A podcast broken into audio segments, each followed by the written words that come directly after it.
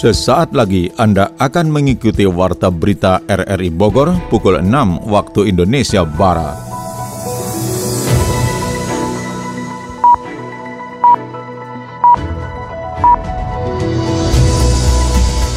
Selamat pagi, saudara. Kita bersua kembali lewat Warta Berita RRI Bogor, Senin 11 April 2022. Siaran ini juga dapat Anda dengarkan melalui aplikasi RRI Play serta turut disiarkan Radio Tegar Beriman Kabupaten Bogor. Berikut kami sampaikan berita utama.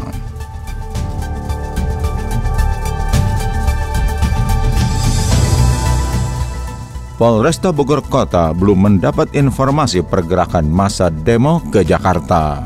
Silakan sampaikan pendapatnya sesuai dengan undang-undang yang sudah mengatur. Sampai saat ini belum ada informasi untuk yang berangkat ke Jakarta. Kereta api lokal Pangrango Bogor Sukabumi kembali beroperasi mulai kemarin. Adapun setiap harinya KA lokal Pangrango ini akan terdapat tiga perjalanan dari Bogor Paredang menuju Sukabumi. Perbakin Kabupaten Bogor optimis bisa memenuhi target 10 medali emas sesuai yang dibebankan konis tempat pada Porprov 14 Jawa Barat. Ketika campur lain mengadakan BK dan menembak tidak ada BK tapi kita support untuk kegiatan seleksi internal itu dari KONI. Bersama saya Muhlis Abdillah, inilah Warta Berita selengkapnya.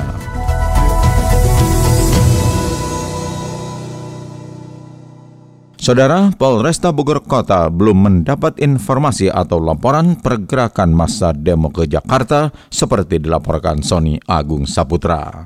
Aparat kepolisian dari Polresta Bogor Kota terus mengantisipasi agar suasana kondusif tetap terjaga selama adanya gelombang aksi unjuk rasa di Bogor. Sebelumnya ada dua hari belakangan ini terjadi aksi unjuk rasa dari sejumlah elemen mahasiswa di sekitar jalur sistem satu arah lingkar Istana dan Kebun Raya Bogor. Kapako Polresta Bogor Kota Kompol Prasetyo mengatakan hingga saat ini belum ada laporan atau informasi terkait adanya aksi unjuk rasa dari masyarakat Bogor ke Jakarta. Kota Bogor tidak memiliki perbatasan langsung dengan ibu kota Jakarta sehingga lebih fokus pengamanan di dalam kota. Untuk pusat kegiatan atau pelayanan masyarakat menuju Jakarta seperti stasiun Bogor dan terminal Bandang Siang juga mendapat pengamanan seperti biasa dengan memantau dan menjaga suasana agar aman dan kondusif. Sekat-sekat perbatasan kita tidak punya khususnya kota Bogor. Stasiun juga kan itu instalasi umum kita tidak bisa menghalangi himbauannya yaitu tadi saya sampaikan silahkan untuk rekan-rekan yang ingin menyampaikan pendapat di muka umum, silahkan sampaikan pendapatnya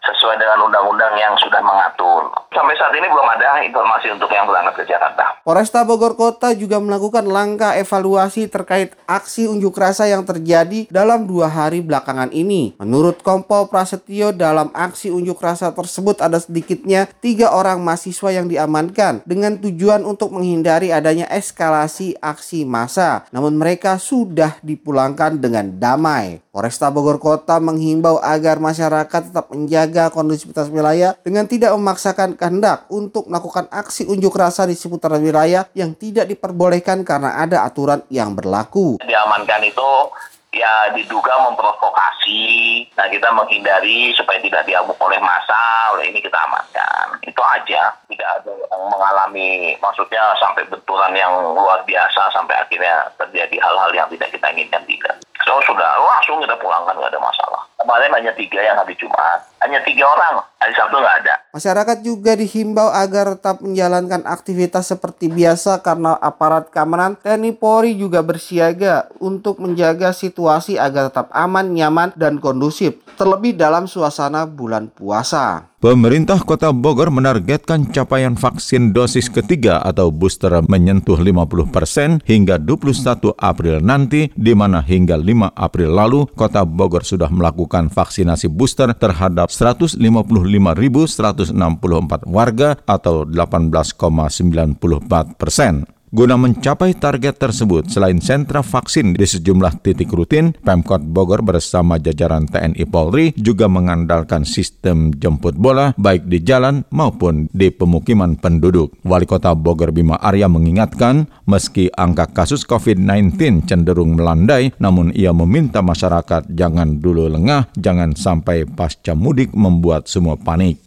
Pasca lebaran nanti akan bergelombang warga yang masuk kota Bogor dari kampung halaman sehingga warga harus memperkuat imunitas sehingga vaksinasi booster akan terus diakselerasi setiap hari hingga menjelang lebaran dengan memaksimalkan semua cara. Hingga Selasa 5 April lalu, kota Bogor sudah mencatatkan capaian 103,79 persen untuk dosis pertama, 91,41 persen dosis kedua, dan 18,94 persen dosis ketiga atau booster. Kemendikbudristek melalui Pusat Data dan Informasi Pusdatin bersama Bakti Kominfo terus meningkatkan layanan pemanfaatan koneksi internet di daerah tertinggal. Salah satunya melalui penyiapan SDM yang memahami terkait kebijakan layanan akses internet dan mampu mengimplementasikan platform digital untuk pendidikan. Kepala Pusdatin M. Hasan Habibi mengatakan saat ini dibutuhkan kompetensi SDM pendidikan dalam mengelola dan mendayagunakan teknologi untuk tetap membelajarkan peserta didik. Sebanyak 170 guru dari seluruh Indonesia yang merupakan Duta Rumah Belajar DRB dan Kapten Belajar ID dipanggil agar mampu mengimplementasikan penggunaan platform digital untuk pendidikan dan mengetahui hasil identifikasi penerapan literasi dan cakap digital dalam proses pendidikan. M. Hasan menuturkan Kemendikbudristek akan terus mendukung program kerja bakti Kominfo dan kolaborasi tersebut dapat mengakselerasi program pemerintah, salah satunya adalah digitalisasi sekolah. Siska! Eh, Dewi, lagi belanja juga? Iya nih, kan lagi pandemi kayak sekarang kan kita harus lebih ekstra jaga imun. Makanya belanja buah sama sayur buat keperluan di rumah. eh, ngomong-ngomong, kamu nggak pakai masker? Kan kemarin aku udah disuntik vaksin COVID, jadi aman lah. Gak usah pakai masker juga kan. Soalnya kalau pakai masker, aku nggak kelihatan cantik. Oh, hati-hati. Walau udah vaksin, tetap aja harus jaga protokol kesehatan. Nggak boleh loh diabein. Contohnya nih, rekan kantor aku aja udah divaksin, masih tetap terkena virus COVID. Wah, serem juga ya. Kalau gitu, aku beli masker dulu ya. Tetap harus pakai masker ya, mencuci tangan, dan menjaga jarak aman. Vaksin bukan obat untuk menyembuhkan COVID-19. Untuk itu, tetap patuhi protokol kesehatan, memakai masker, menjaga jarak, mencuci tangan, menjauhi kerumunan, dan mengurangi mobilitas. Kereta api lokal Pangrango Bogor Sukabumi kembali beroperasi mulai kemarin. Berikut laporan Sony Agung Saputra. PT Kereta Api Indonesia KAI mulai mengoperasikan kereta api lokal Pangrango Bogor Sukabumi untuk melayani penumpang dalam relasi perjalanan tersebut setelah sempat berhenti dalam beberapa waktu menyusul pembangunan infrastruktur rel ganda atau double track. Saat ini pengembangan prasarana kereta api berupa pembangunan jalur ganda, revitalisasi stasiun, dan persinyalan selesai dilakukan oleh Direktorat Jenderal Perkeretaapian Kementerian Perhubungan pada lintas Bogor, Cicurug, Sukabumi dan mulai kemarin PT KAI Daop 1 Jakarta kembali mengoperasikan moda transportasi tersebut. Kepala Humas PT KAI Daop 1 Jakarta Eva Hairunisa menyebutkan KA Pangrango dioperasikan tiga kali perjalanan pergi pulang setiap harinya dengan relasi stasiun Bogor Paledang sampai stasiun Sukabumi dan menaik turunkan penumpang di sejumlah stasiun pemberhentian lainnya seperti stasiun Batu Tulis, Maseng, Cigombong, Cicurug, Parungkuda, Cibadak, Karangtengah, dan Cisaat. Rangkaian KA Pangrango terdiri dari dua kereta eksekutif dan empat kereta ekonomi. Penumpang dapat melakukan pemesanan tiket melalui aplikasi KAI Akses atau pembelian GoShow 3 jam sebelum jadwal pemberangkatan di lokasi stasiun. Adapun tarif promo yang berlaku saat ini 45.000 untuk kereta ekonomi dan 80.000 untuk kereta eksekutif. Dengan selesainya pembangunan prasarana seperti pembangunan stasiun, kemudian jalur ganda dan juga revitalisasi persinyalan yang telah dilakukan oleh Direktorat Jenderal Perkeretaapian Kementerian Perhubungan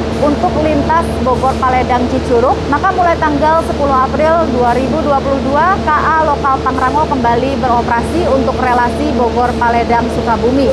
Adapun setiap harinya KA Lokal Pangrango ini akan terdapat tiga perjalanan dari Bogor Paledang menuju Sukabumi dan juga tiga perjalanan dari Sukabumi menuju Bogor Paledang sehingga secara total terdapat enam perjalanan per hari.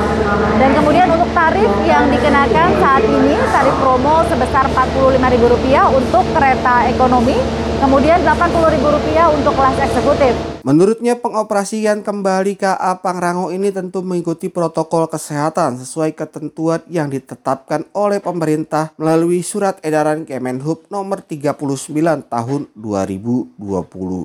Pengguna jasa tentunya yang akan menggunakan KA lokal Pangrango juga terdapat persyaratan yang harus diikuti sesuai protokol kesehatan perjalanan di masa pandemi yang diterapkan oleh pemerintah. Untuk saat ini pengguna KA lokal wajib sudah divaksin minimal dosis pertama dan Kemudian untuk anak di bawah 6 tahun, ini perjalanannya tidak perlu, tidak diharuskan melampirkan bukti vaksin atau antigen, tapi harus didampingi oleh pihak keluarga ataupun orang tua yang memiliki persyaratan lengkap sesuai ketentuan, yakni sudah divaksin minimal dosis pertama. PT KAI Daup 1 Jakarta senantiasa mengikuti dan mematuhi seluruh ketentuan dari pemerintah dalam rangka mencegah penyebaran COVID-19 pada moda transportasi kereta api. Komitmen untuk mewujudkan perjalanan kereta api yang sehat terus dilakukan melalui penerapan aturan yang ketat pada seluruh pengguna jasa baik di stasiun atau selama perjalanan kereta api berlangsung. Dari dunia ekonomi dilaporkan sinyal kuat dari kenaikan harga Pertalite dan LPG 3 kg semakin menguat. Kementerian Sosial menyatakan bantuan langsung tunai minyak goreng tahap awal akan diberikan kepada 1.070.853 penerima. Catatan ekonomi tersebut dirangkum Adi Fajar Nugraha. Sinyal kuat dari kenaikan harga Pertalite dan LPG 3 kg semakin menguat setelah sebelumnya dikatakan Menteri Koordinator Bidang Kemaritiman dan Investasi Luhut Binsar Panjaitan beberapa waktu lalu. Menanggapi hal itu, Ekonom Center of Reform on Economics Yusuf Randy Manilet mengatakan tekanan inflasi akan bertambah jika harga Pertalite dan LPG 3 kg naik. Meskipun saat ini inflasi sudah relatif tinggi karena dipengaruhi kenaikan harga energi global, kebijakan tarif PPN hingga naiknya harga Pertamax. Ia mengatakan tekanan inflasi akan sangat terasa kepada kelompok masyarakat menengah ke bawah. Yusuf mengatakan ada dua opsi yang bisa dilakukan pemerintah. Pertama, menunda rencana kenaikan kedua komoditas energi itu setidaknya sampai tahun depan. Kedua, kalaupun dijalankan tahun ini, pemerintah perlu memberikan memberikan kompensasi bantuan terutama bagi kelompok kelas menengah bawah, baik itu melanjutkan program bantuan yang sudah ada maupun membuka opsi menambah jenis bantuan. Sementara itu, Direktur Center of Economic and Law Studies Bima Yudhistira mengatakan, jika harga Pertalite dan LPG 3 kg naik, inflasi diperkirakan bisa menembus 5% pada 2022. Dampak selanjutnya, daya beli akan langsung turun, Pertamax yang naik lebih dulu akan membuat orang beralih ke Pertalite, kemudian jika bensin jenis RON 90 naik juga, masyarakat terpaksa membeli, imbasnya diperkirakan masyarakat akan mengurangi konsumsi barang lain, seperti menunda pembelian barang elektronik, otomotif, pakaian jadi, dan kebutuhan lainnya.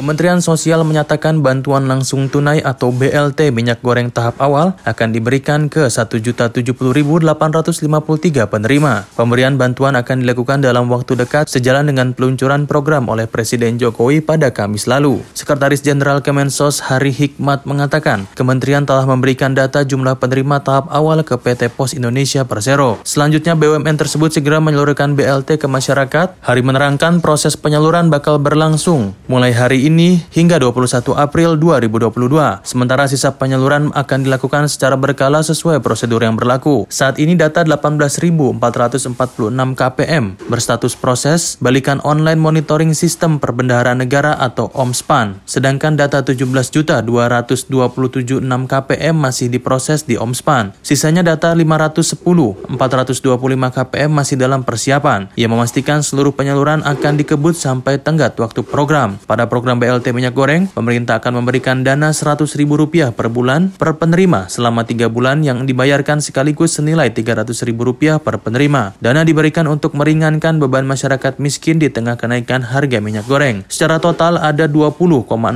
juta penerima yang berstatus keluarga, kemudian 2,5 juta penerima merupakan pedagang kaki lima dan pemilik warung. Adapun total anggaran yang disediakan mencapai 6,95 triliun rupiah. Saudara Anda tengah mengikuti Warta Berita dari Radio Republik Indonesia Bogor.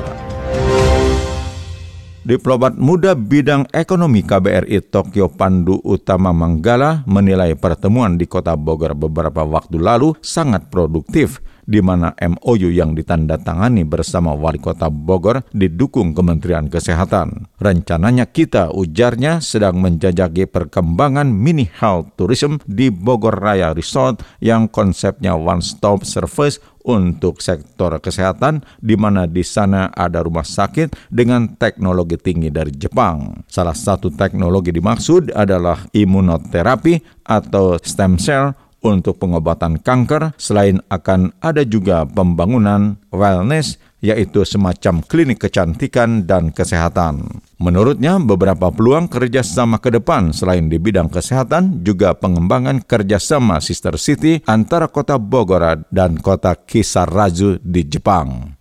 Pandu menambahkan sudah ada dua perusahaan Jepang yang ingin berinvestasi di kota Bogor untuk membangun restoran autentik Jepang dengan melatih secara khusus orang Indonesia guna menjadi chef dan membangun pabrik jamur sitake. Khusus jamur sitake, informasinya sudah sempat ada pembicaraan dengan IPB University karena lokasi di kota Bogor dinilai cocok untuk pembangunan pabrik jamur tersebut. Harapannya, Wali Kota Bogor bisa ke Jepang untuk menindaklanjuti MOU dengan mitra-mitra yang sudah dikerjasamakan. Pihaknya tambah Pandu juga akan mencoba berkomunikasi dengan Kadin Kota Bogor dan menjajaki semacam Friendship of Kadin dengan lembaga sejenis di Jepang dan jika ada ketertarikan bisnis bisa langsung saling menghubungi.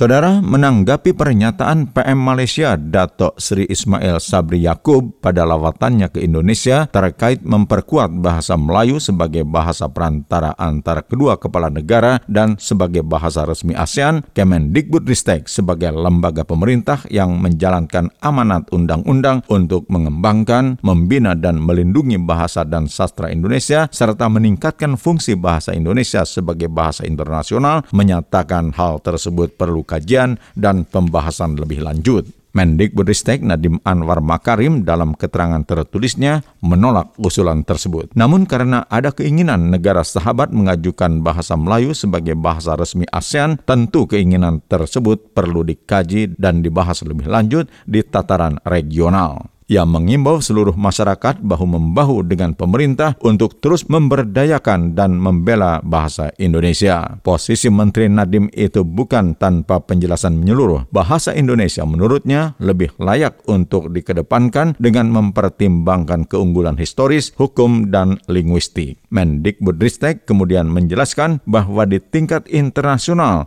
bahasa Indonesia telah menjadi bahasa terbesar di Asia Tenggara dan persebarannya telah mencakup 47 negara di seluruh dunia. Pembelajaran bahasa Indonesia untuk penutur asing atau BIPA juga telah diselenggarakan oleh 428 lembaga, baik yang difasilitasi oleh Badan Pengembangan dan Pembinaan Bahasa Kemendikbudristek maupun yang diselenggarakan secara mandiri oleh pegiat BIPA, pemerintah, dan lembaga di seluruh dunia.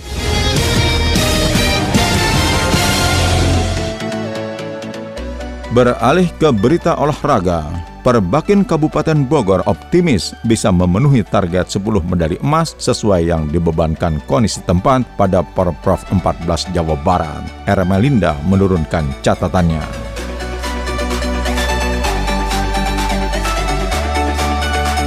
Pengurus Cabang Persatuan Berburu dan Menembak seluruh Indonesia Perbakin Kabupaten Bogor optimis bisa memenuhi target 10 medali emas sesuai yang dibebankan KONI kepada Pengca Perbakin pada Pekan Olahraga Provinsi Porprov ke-14 Jawa Barat 2022. Ketua Pengca Perbakin Kabupaten Bogor R. Taufik Hutagalung saat melakukan verifikasi di markas KONI Kabupaten Bogor mengatakan sejauh ini pihaknya telah menyiapkan sedikitnya 20 atlet untuk bisa tampil di 39 nomor yang akan dipertandingkan pada Porprov 2022 November mendatang. Perbakin insya Allah kita sudah menyiapkan itu sesuai dengan arahan dari pembangunan kita harus mendapatkan 10 emas.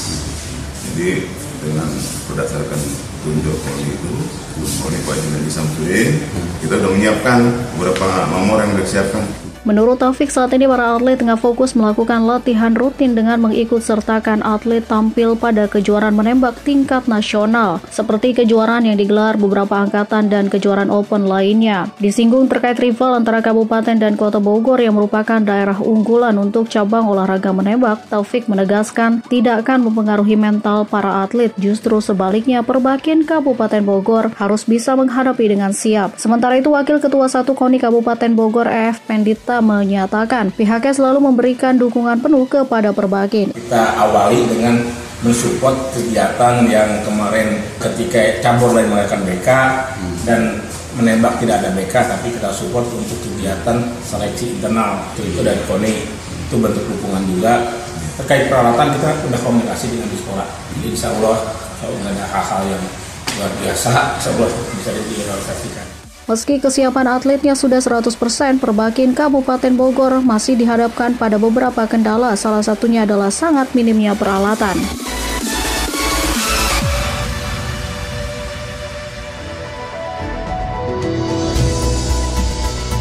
Saudara, informasi olahraga tadi sekaligus menutup perjumpaan kita lewat Warta Berita RRI Bogor pagi ini. Sekali lagi kami sampaikan berita utama.